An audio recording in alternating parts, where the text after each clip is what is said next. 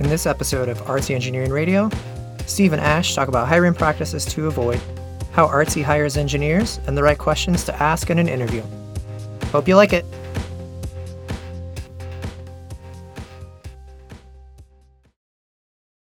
Hey, friends. Welcome to Artsy Engineering Radio, a podcast about solving problems in the world of software engineering from your friends at Artsy.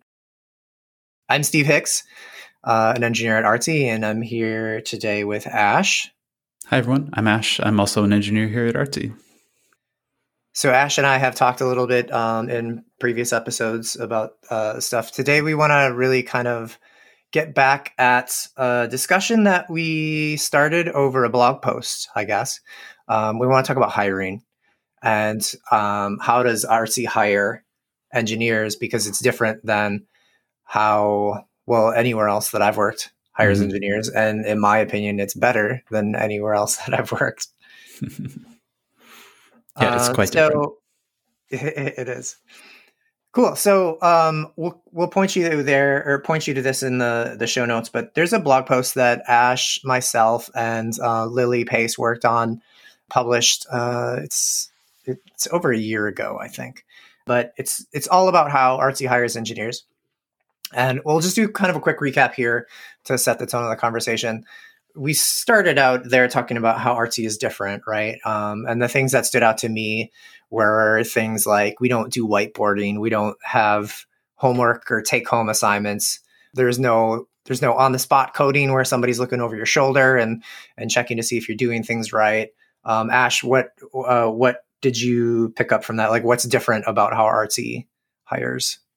Yeah, I mean the like the, the things that you just mentioned are really good examples of things like not to do um, or, or things that we don't do for a good reason so to dive in a little bit more on those before we get to like what we really like to do instead um, like mm-hmm. no trick questions um, no whiteboarding that kind of thing is um, is really important i think it's it's like I, I, see engineering questions of like, okay, can you tell me how you would estimate how many ping pong balls would fit inside the cabin of a 747 or something like that, or like estimate the number of manholes in New York. right.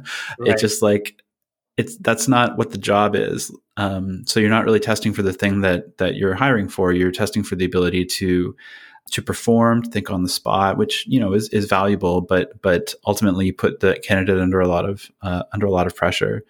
Um, Definitely and and when I interviewed at Artsy, like it was it was um, you know it was quite a while ago now, but even at the time there was no um, there's no coding even. Like I was I was kind of like really surprised by that. Yeah, I agree.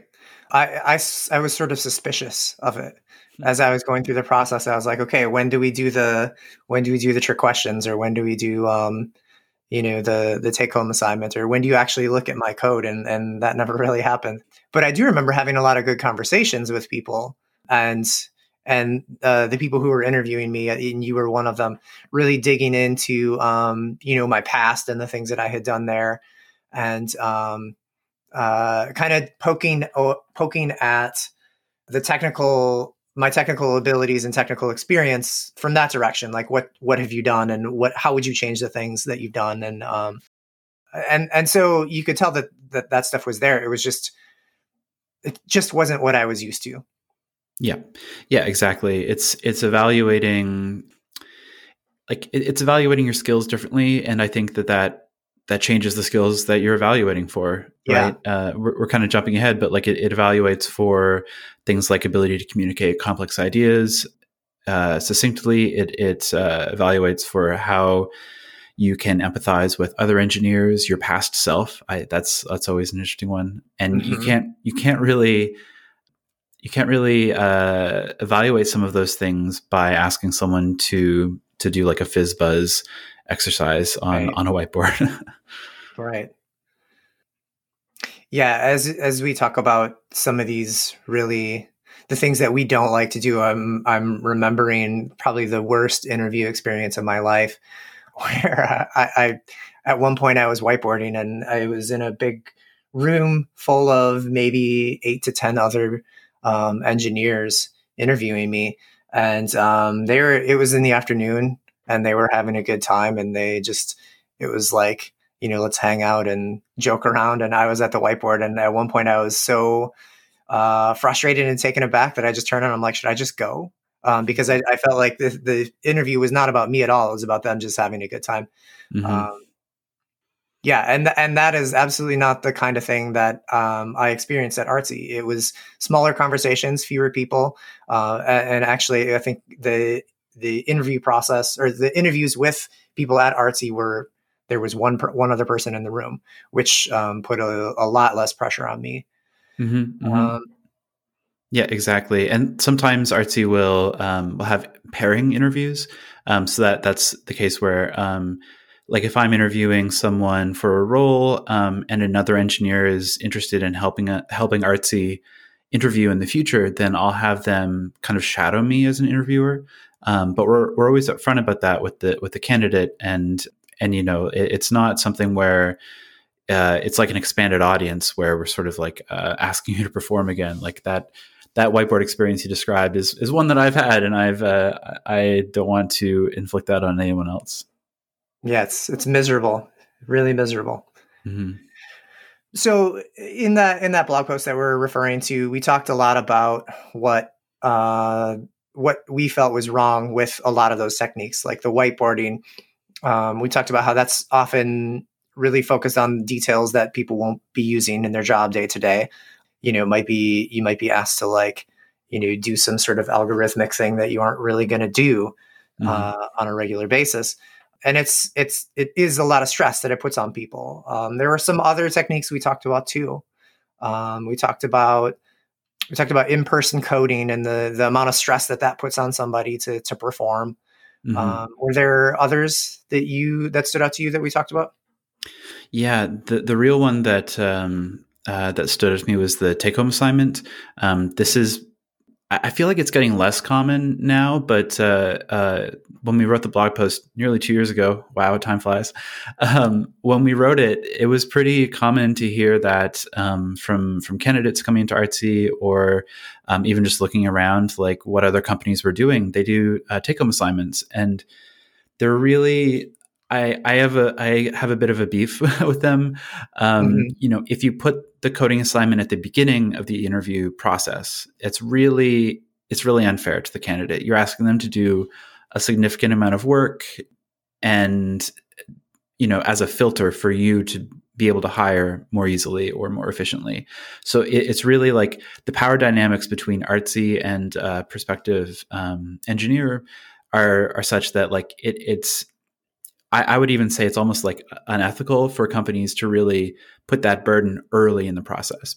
Mm-hmm. So, so what's the other the, the other option is to put the take home assignment at the end of the process. But at that point, you already know a lot about how the candidate works, or at least we do based on the questions that we ask. So it's not really informative at the end of the process. Um, so if, if, it's not helpful at the beginning and it's not helpful at the end, then uh, I don't know. It just um, it, it's it's not helpful for the company, and it eliminates a lot of candidates who don't have the time to um, to devote to this. People with um, people who are caregivers for for children or other family members, um, people who have other jobs. You know, like someone trying to break into software engineering, like as their as their first role, like is going to be stressed uh, strapped for time uh, in a way that um, other engineers aren't. So it's uh, it's just a, a bad time all around. It really is. I also have a, a big personal beef with take home assignments.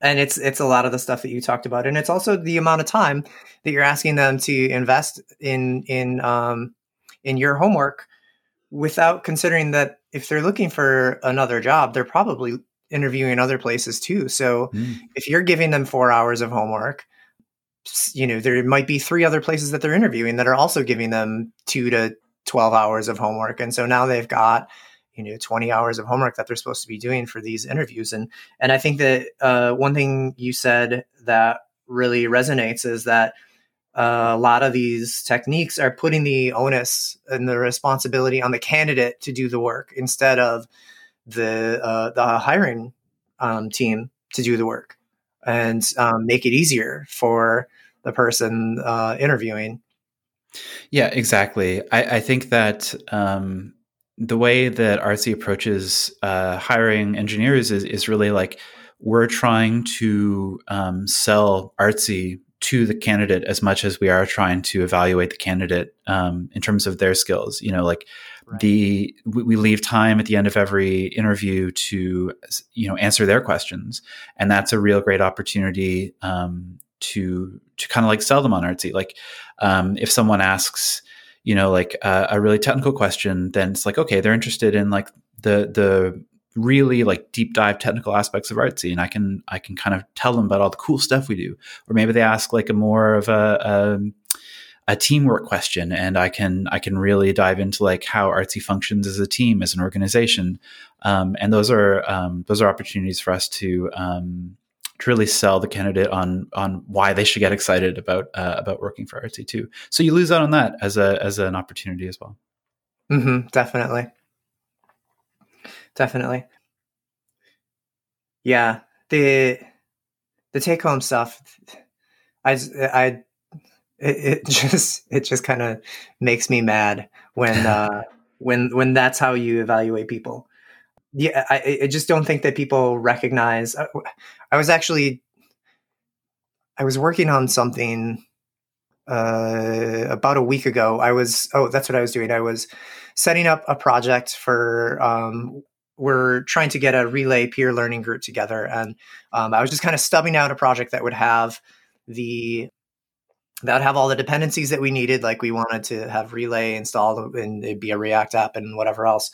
Um, and there wasn't a whole lot of pieces involved but it still was basically you know two three hours of just faffing around and and trying to get all these pieces to work together. And and when you go when you get a homework assignment that asks you to just spin up this app that's going to use these three or four technologies that you've never used before. And oh by the way we want you to do that and we want you to build some features mm-hmm. and oh we want you to do that all within four hours. That's just such an unrealistic ask to me. That's it's like it's it, it's not acknowledging the fact that we're really all really really awful at estimating time and the amount of time that it takes to do something that involves uh, dependencies that you haven't used before it just it escalates and and so i mean yeah four hours it's it could take me that long just to set up the app mm-hmm. um, yeah exactly I, I, I wish that, that was something that people recognized more Definitely. I've never spent four hours on a four hour coding assignment. Like it's it just doesn't come out in the wash. yeah. Right. That's the other thing. Like you're trying to impress these people. Mm-hmm. You're not going to do the bare minimum. You're going to make it look like you know what you're doing, um, which happens to be longer than the time that it took you to do that than they expected you to do it. Yeah, exactly. Um, and if you shift the the coding exercise to be in person, like the the we've done we've tried pairing uh, uh, interviews at Artsy, and it doesn't really give us a lot of extra like detail um, that we don't get out of the the kind of questions that we do ask and and the mm-hmm. um, the behavioral interview style that we have. Um, so it, it just doesn't. I mean, the other thing to keep in mind is that like coding and uh, coding and math are very like similar in terms of like the the skill set and how you think about things, the sort of like approach you take. Um, if you're doing like mental math, for example, um, that that feels very similar to um, to like coding on the spot in front of someone. And we know that uh, mental math skills um, they drop really dramatically when you put people under pressure, when you give them anxiety, when you remind them about the stakes of the um, assignment that you're giving them beforehand. Um, yeah high stakes really hamper math skills, and it makes sense that that they would hamper uh, hiring performance as well. And you might say, you know, um, well, we want someone who who works well under pressure. Well, okay, maybe maybe for certain jobs, um, like a, a site reliability engineer, for example, you might need someone to be able to handle pressure really well. But why not give them that kind of pressure that like why not simulate what you're actually hiring for? It's it's that sort of like uh, the same reason why it doesn't make sense to ask brain teasers about estimating ping pong balls. It's like that's not what you do. You know, the the pressure that you're under in a job interview is the, is very different from the pressure that you're under day to day as a software engineer. Um, so if you really do want to evaluate how someone works under pressure, again, I still think that behavioral interviewing um, questions are the way to go. Yeah, I do like that that idea of pairing. I haven't um, really experienced that type of interview, and that feels closer to what mm-hmm. we're describing. Like this is actually what you're going to be doing, and this is how the, uh, uh, we pair a decent amount at Artsy, and it varies from team to team and from person to person, but it's definitely present. And so, yeah, I think if you're if we were doing a pairing interview, that would be demonstrating a technique that they would be using on a maybe not daily, but definitely a couple times weekly basis. Mm-hmm. Mm-hmm. We we talked about the other techniques that we don't like, but I don't. We haven't really gone in depth into what it is that we do, what the mm-hmm. artsy process looks like. Um, could you describe that for me? Yeah, definitely. Um, there's there's like a, a, less formal, we call it an informational session near the beginning, um, where we just talk to the candidate and see, you know, are, are they interested in Artsy? Um, why are they interested in Artsy? You know, just kind of get a feel for um, for if they'd be a, a, good fit. You know, this is a time when a lot of um, this is kind of like the, the the filtering process a bit. We we can do that more in like the recruitment team um, helps out a lot here. It used to be that engineering um, did this ourselves, but now it's it's kind of like uh, the recruiting team at Artsy has these conversations uh, with candidates. Uh, they're not technical conversations; they're the same mm-hmm. conversations that anyone applying for a job at Artsy would get, even if they were like a applying for a sales position or um, or as a, as an accountant or or anything so that sort of informational process um, leads to uh, about a half day of of interviews. Um, these used to be conducted in person. Um, we would fly candidates into um, into the office. Um, I believe you you flew into New York to interview. I did.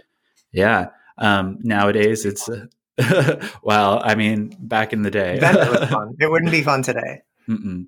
Yeah, today it's all over Zoom, and and I've done quite a few quite a few interviews for Artsy over Zoom and and I've I've gotten I've gotten used to it. I think candidates have also gotten used to it. So so it's about a half day of interviews.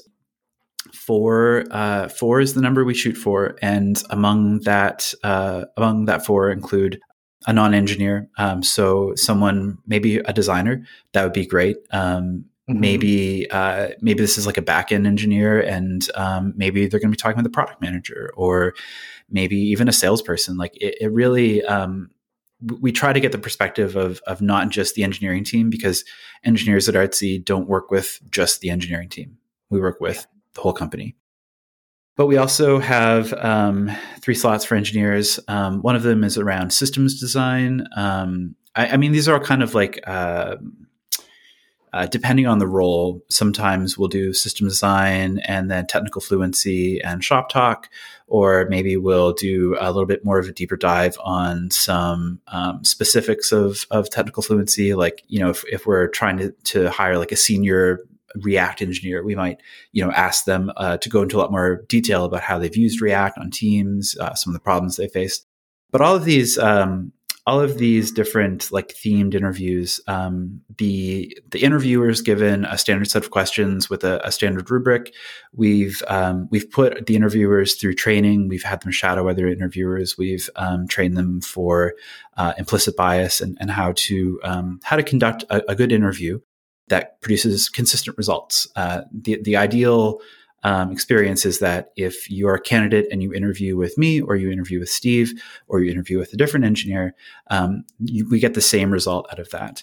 Um, and the way we do that is through behavioral questions. So um, one one question um, we might ask is, can you tell me about a time that you refactored some code? Why did you refactor it? How did you decide to refactor it? You know, why why then and not earlier? Was it to fix the bug? Was it to, um, you know, like really let the candidate, you know, use that as a jumping off point to talk about a specific situation um, that they that they've uh, been in, and then really dig into the details there. Like, okay, so you you had a bug and fixing the code was difficult because um, it was messy. So you decided to refactor it to make fixing the bug easier. So then we might, you know, kind of dive in a little bit like, okay, so in the refactoring process, how did you um, know that the refactor wasn't going to break the code in some other way? Were there unit tests? How did you did you have like a manual testing strategy? Like whatever the candidate's answer is being really attentive and looking for the, the, opportunities to dig into a little bit more detail trying to find out like how they think how they um, empathize you know whatever the the focus of that interview is whether it's um, technical fluency or whether it's um, the ability to empathize and, and communicate effectively whatever that is digging into the details of the situation through that lens if that makes mm-hmm. sense it does you kind of listed you didn't kind of you did list a few different questions that you would ask that sounded uh, that hit on the more technical stuff like why did you refactor? Um, what did you want to do differently? I'm curious do we we have different sets of questions based on the the role that you're interviewing for in terms of like back end front end but then also uh, level of experience. Uh, so are, are, we going to ask the same questions to someone um, who is uh, more of a junior level versus senior level or are they going to get different questions there? That's a really good question. Um, to be honest, I, have only been interviewing. Um, uh, I've been interviewing for technical fluency, and I've been interviewing uh, almost exclusively junior engineers over the past uh, ten months or so at Artsy. So I'm not sure, sure if if we have different questions for um, senior engineers. It it wouldn't surprise me, but um, but I think that uh, it also wouldn't surprise me if they're the same because uh, right you know it's it's a jumping off point to to dive into the details. Exactly exactly.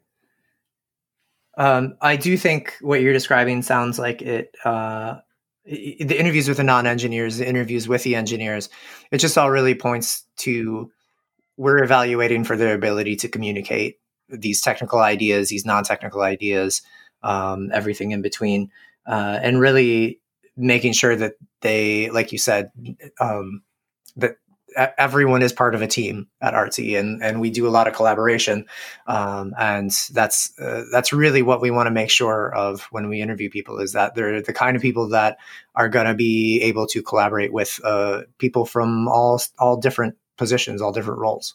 Yeah, exactly, and it would be really counterproductive for us to evaluate for um, specific technical skills like maybe maybe react would be like general enough to to evaluate for but we're not looking for someone to have experience with mongo specifically or postgres specifically or um, typescript specifically because you know the the ability to learn is a lot more important to us. Like if someone doesn't know how um, how postgres works we can teach them. But um, if someone is um, if someone uh, really takes to learning new things easily, if they're excited to learn, um, that's that's more of uh, what we're looking for. Uh, the, the ability to communicate, the ability to learn and grow um, is a lot more important to us than any sort of experience with a specific technology because we can give you that experience. Um, right. Here. Right. Yeah. I, I mean, you just described several technologies that I had zero experience with before I came to Artsy. Um, so if we did hire only for experience that you already have, I would not have gotten a job at Artsy because I did. We're, we're heavily uh, favoring Rails on the back end. I had zero Rails experience before I started. Didn't know anything about Mongo or Postgres. I mean, I knew what they were, but had no experience with them. So, mm-hmm. yeah, uh, and and like on my side, um, having been here since 2014, like I was hired as an Objective C iOS engineer, and we don't write Objective C anymore. Uh, Swift yeah. was announced since I joined, and Artsy helped me learn that. And then we pivoted to working on uh, React Native, and I learned that. And uh, like the technology that we use as Artsy engineers um, changes as we work here. So uh, it really doesn't make sense to evaluate in this sort of like static um, snapshot. It's almost like um, like a fixed mindset approach to uh, interviewing. Mm-hmm, definitely, definitely. So we're talking about how we do evaluate technical aptitude as these behavioral questions. The part that's a bigger black box to me is uh, after the the, in, the interviews with um, engineers and non-engineers on site or over Zoom, now we move on move on to this reference check step, and mm. I don't really know what happens there. Yeah, that's um, that's the the last step in our in our process, and it's uh, it's a pretty important one. Artsy puts a lot of emphasis on the reference check process there is a um, uh, a blog post written by um, a really old timer uh, artsy engineer I read a few years ago, and he described um, artsy engineering's uh, secret sauce is its engineering process, which is kind of funny because here we are talking about how it works in detail, so it's not exactly a secret sauce. But um, but it helps us um, with our culture and everything, and um, with hiring great people. And the reference checks is probably like the secret sauce. Uh, if I mm-hmm. if I could like um, dive in a little bit into uh, into that idea. So um, the first thing that the um, so the reference checks are, are done by our uh, our hiring team again. It's not done by engineers. I've sat in on them um, and I've mm-hmm. helped conduct them, but they've um, been driven by our hiring team. So the first thing they do is follow up on anything that um, the interviewer has left as uh, as notes. So if there is uh, something to um, to look out for, or if someone describes something that that uh, didn't quite feel right or, or didn't we didn't get the detail that we were looking for um, we'll ask to follow up there. And maybe an engineer helps with that part if it's like a technical aspect but um, I, I, don't i don't believe that's often the case. Um, and so after after that's done um, we do uh, a number of reference checks. It, it's it's a detailed phone call i'd say probably 30 to 45 minutes. Um, it's almost like a an interview for the the candidate, but we're not interviewing the candidate. We're interviewing their references. Um, right. And it's quite it's quite detailed. I I won't go into like all of the specific questions we ask, but the one that really stuck out to me as as important was trying to um, trying to determine how the candidate uh, is going to grow, is interested in growing, um, where where they have left to grow to to really become like um, uh, whatever the next level of their career is going to be. Mm-hmm. So what we'll do is ask like, okay, so of all the people you've worked with in this capacity, where would you rank your uh, where would you rank the candidate? Um, and we're not really interested in the number. I mean, if someone says like number one, that's that doesn't really happen that often. But you know, say, say they say like, oh, this is like the the fifth fifth best uh, engineer I've worked with in this specific capacity, you know, or 10th or whatever. It doesn't really matter. What, what we're looking for is the follow up question. Okay. So say the person is the fifth, um, fifth most effective at their job. What would it take for them to move to fourth? Like what, what changes would they have to make? What areas would they have to grow in in order to attain that next level of their career? And right this is this is looking for like that sort of growth mindset of like okay so we have this person here they are.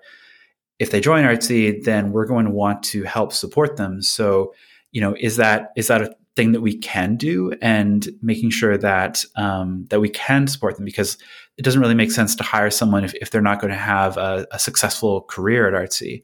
So so that's how we we sort of think about things is like we have um, a person, uh, we have a candidate, we're trying to evaluate them from a references perspective and asking a lot of the same sort of behavioral questions. Can you tell us a time that's that the person had to solve a problem that they didn't expect, or tell us a time? Um, you know, this would be a great way to evaluate some of those things that you can't do, like um, the, the uh, being under pressure that we mentioned earlier. Can you tell us about a time that the candidate had to solve a complicated problem under pressure? Um, this is like a way for us to get another perspective on that.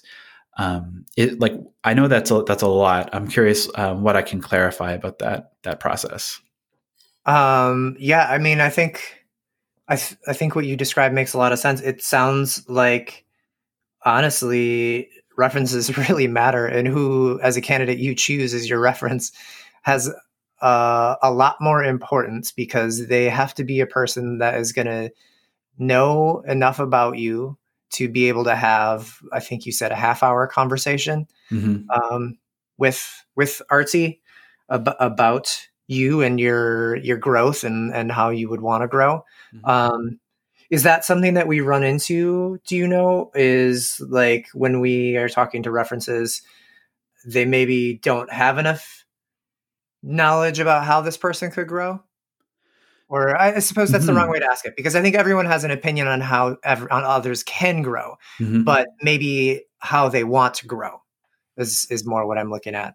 Yeah, I mean that's that's a really great question because like the references that I used um, were like one of them was my um, my honors thesis advisor from university, and I had been at a school for a number of years at that point, mm-hmm. and so using using that professor as a reference was uh, you know, I was a little bit worried about it to be honest, but um, but it, it worked out fine because the the the it's not one person's perspective. This is why we insist on like multiple references um, because like sometimes you don't have like uh, you know we're, we're like i said we're interviewing this reference and not everyone interviews particularly well. We don't want the references ability right. to communicate to impact um, the candidate's success so uh, it, it's it's really interesting i mean like the the nice thing about this approach is that um, we do get those different perspectives, and that's really helpful for. Um, I'm thinking of one reference check that I was um, I sat in on as uh, as an observer, where the candidate like this was going to be their first engineering role, and we asked the same kind of questions that we normally ask of um, of anyone applying at Artsy uh, that gets to the reference check stage. And you know the um, they came from a non-traditional background. We're talking to we're talking to someone who worked with them in like a non-engineering capacity. And they were still like like the reference uh, that reference call like passed flying colors for sure because they um, described how the candidate was like you know I don't want to get into specifics but like oh they're they're um, really good at thinking on their feet um, they're really resourceful they come up with ideas and then um, execute on them on their own. Um, and it kind of gives us like that freedom to evaluate those those kinds of uh, intangible softer skills um, yeah. without um, like you, you, can't get that um, without a sort of behavioral approach I, I, don't think. Yeah definitely. You can't ask someone to their face uh, are you a good communicator? Or uh, i mean you can. You, I, I don't think you can necessarily put a whole lot of stock in their answer. Yeah yeah exactly. I mean oh boy, I don't even know. Like I consider myself a effective communicator, but if someone just asked me point blank, I would stumble and I would just kind of clam up and yeah, I don't know. I've done this podcast. Uh, yeah. I don't know if it's like this in Canada, Ash, but uh, in the Midwest, we struggle with humility. And so, yes, if you were going to ask me that question, it'd be a whole lot of uh, deflecting and, mm-hmm. and, answering a different question or talking about how good someone else was at communicating, mm-hmm. like you, for instance. um, another question I have about the, the reference checks is do we put, you, you mentioned that you, uh, one of your references was um, someone from university. Uh, and I'm curious, do we put like any different weight on who the references are? So do we take the do we do we value specific calls more than we value other calls? That is a good question. Um, I mean, I, I guess to, to, round out the the description of our process, um, the reference checks uh, are done by our hiring team, and then they regroup with the hiring manager, the person um, the engineer who's responsible for making sure this job gets filled by someone successful.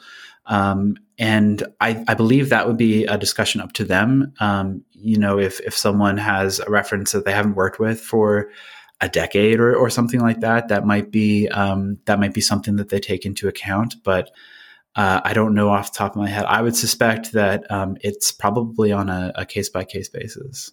Sure, that makes sense. Mm-hmm. Cool, Ash. We should uh, we should wrap this conversation up pretty quick. So before we do, I guess I just want to ask if you have any recommendations on if you're someone who's interested in getting hired at Artsy, uh, what should you do? You definitely don't have to sit down and and go over your algorithm textbooks. Like that's not a thing that we're going to drill you on. Uh, but obviously, everyone wants to prepare as best they can. What does that look like?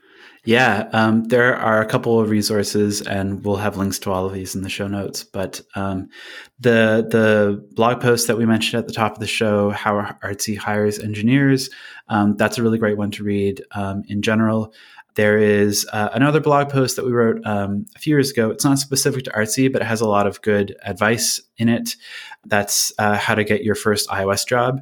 Um, it talks about how to um, structure your um, resume and cover letter. It has the cover letter that I wrote to apply to Artsy, um, how to really um, uh, sell yourself as, as someone like really interested in working on Artsy's problems and working on problems the way that Artsy does so check those two out. Um, just check out the blog in general. To be honest, um, you know, get a sense if this is uh, if this is a team that you'd like to work on. Once you uh, once you have a sense of that, um, you can head over to artsy.net/jobs, and that has a, a list of um, all of the the um, jobs that we're we're currently uh, hiring for. Um, we've got offices in New York and in London and Berlin. And uh, neither of us on this uh, uh, podcast are based in those cities. So, so don't worry about that either. Just uh, check out the job and get in touch. Great. Ash, thanks for hanging out. Thanks, Steve.